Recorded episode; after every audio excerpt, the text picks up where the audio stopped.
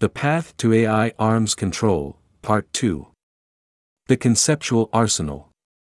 In attempting to shape these developments, strategists developed a conceptual arsenal that distinguished between first and second strikes. They clarified the essential requirements for a reliable retaliatory response. And they developed the nuclear triad, submarines, bombers, and land-based missiles, to ensure that if an adversary were to discover one vulnerability, other components of the arsenal would remain available for a devastating response.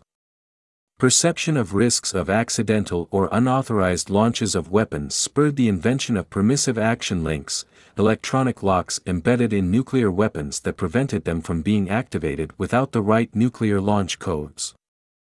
Redundancies were designed to protect against technological breakthroughs that might jeopardize command and control systems, which motivated the invention of a computer network that evolved into the Internet. As the strategist Herman Kahn famously put it, they were thinking about the unthinkable.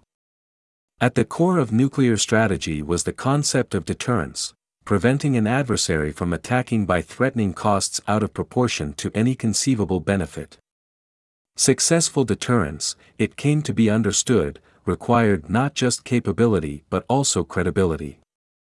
The potential victims needed not only the means to respond decisively but also the will.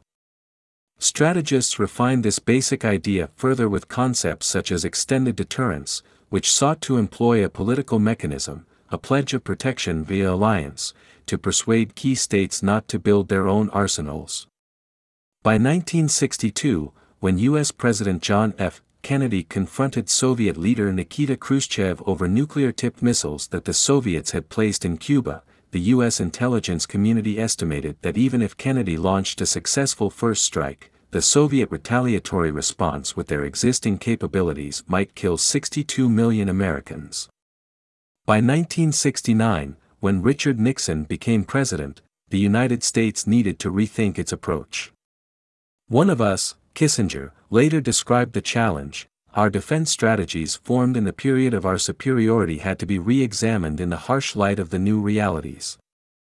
No bellicose rhetoric could obscure the fact that existing nuclear stockpiles were enough to destroy mankind. There could be no higher duty than to prevent the catastrophe of nuclear war. To make this condition vivid, strategists had created the ironic acronym MAD, the essence of which was summarized by Reagan's oft-repeated one-liner: a nuclear war cannot be won, and must therefore never be fought. Operationally, MAD meant mutual assured vulnerability. While both the United States and the Soviet Union sought to escape this condition, they eventually recognized that they were unable to do so and had to fundamentally reconceptualize their relationship. In 1955, Churchill had noted the supreme irony in which safety will be the sturdy child of terror, and survival the twin brother of annihilation. Without denying differences in values or compromising vital national interests, deadly rivals had to develop strategies to defeat their adversary by every means possible except all-out war. One pillar of these strategies was a series of both tacit and explicit constraints now known as arms control. Even before MAD, when each superpower was doing everything it could to achieve superiority, they discovered areas of shared interests. To reduce the risk of mistakes, the United States and the Soviet Union agreed in informal discussions not to interfere with the other's surveillance of their territory. To protect their citizens from radioactive fallout, they banned atmospheric testing. To avoid crisis instability, when one side feels the need to strike first in the belief that the other side is about to, they agreed in the 1972 Anti-Ballistic Missile Treaty to limit missile defenses. In the Intermediate-Range Nuclear Forces Treaty, signed in 1987, Reagan and Soviet leader Mikhail Gorbachev agreed to eliminate intermediate-range nuclear forces. The Strategic Arms Limitation Talks, which resulted in treaties signed in 1972 and 1979, limited increases in missile launchers, and later, the Strategic Arms Reduction Treaty, START, signed in 1991, and the New START, signed in 2010, reduced their numbers. Perhaps most consequentially, the United States and the Soviet Union concluded that the spread of nuclear weapons to other states posed a threat to both of them and ultimately risked nuclear anarchy. They brought about what is now known as the Nonproliferation Regime, the centerpiece of which is the 1968 Nuclear Non-Proliferation Treaty, through which 186 countries today have pledged to refrain from developing their own nuclear arsenals. Controlling AI. In current proposals about ways to contain AI, one can hear many echoes of this past. The billionaire Elon Musk's demand for a 6-month pause on AI development, the AI researcher Eliezer Yudkowsky's proposal to abolish AI, and the psychologist Gary Marcus's demand that AI be controlled by a global governmental body essentially repeat proposals from the nuclear era that failed. The reason is that each would require leading states to subordinate their own sovereignty.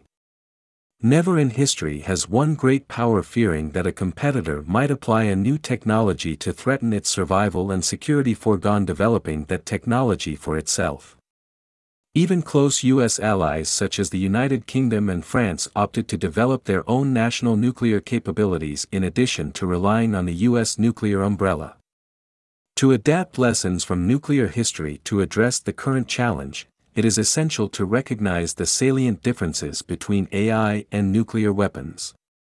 First, whereas governments led the development of nuclear technology, private entrepreneurs, technologists, and companies are driving advances in AI. Scientists working for Microsoft, Google, Amazon, Meta, OpenAI, and a handful of smaller startups are far ahead of any analogous effort in government. Furthermore, these companies are now locked in a gladiatorial struggle among themselves that is unquestionably driving innovation, but at a cost.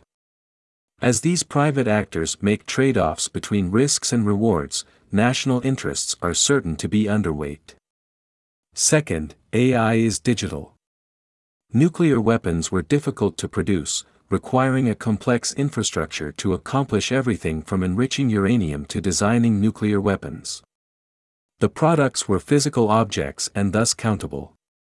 Where it was feasible to verify what the adversary was doing, constraints emerged. AI represents a distinctly different challenge. Its major evolutions occur in the minds of human beings. Its applicability evolves in laboratories, and its deployment is difficult to observe. Nuclear weapons are tangible, the essence of artificial intelligence is conceptual. Third, AI is advancing and spreading at a speed that makes lengthy negotiations impossible.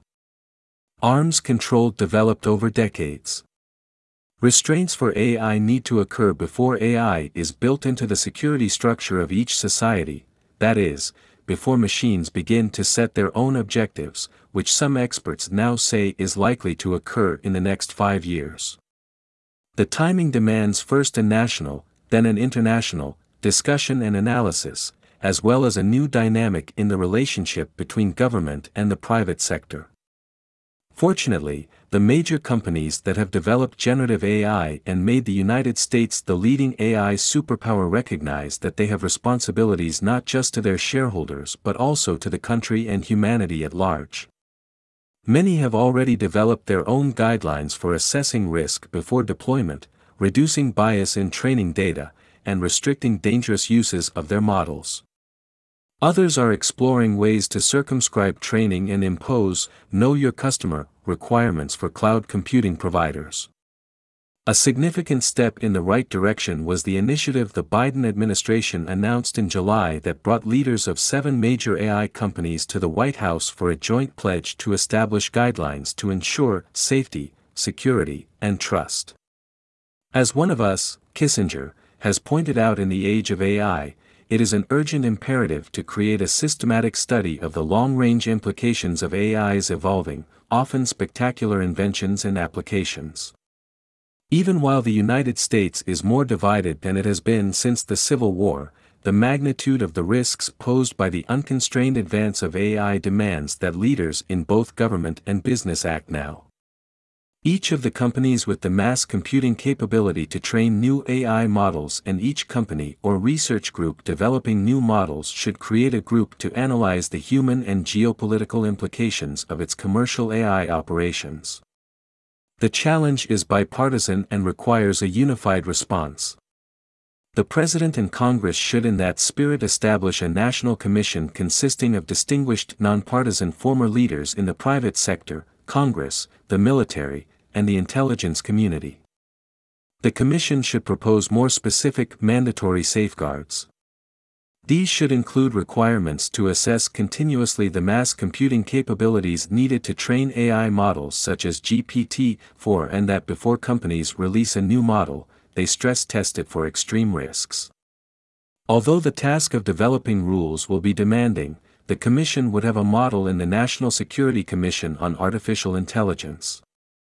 Its recommendations, released in 2021, provided impetus and direction for the initiatives that the U.S. military and U.S. intelligence agencies are undertaking in the AI rivalry with China.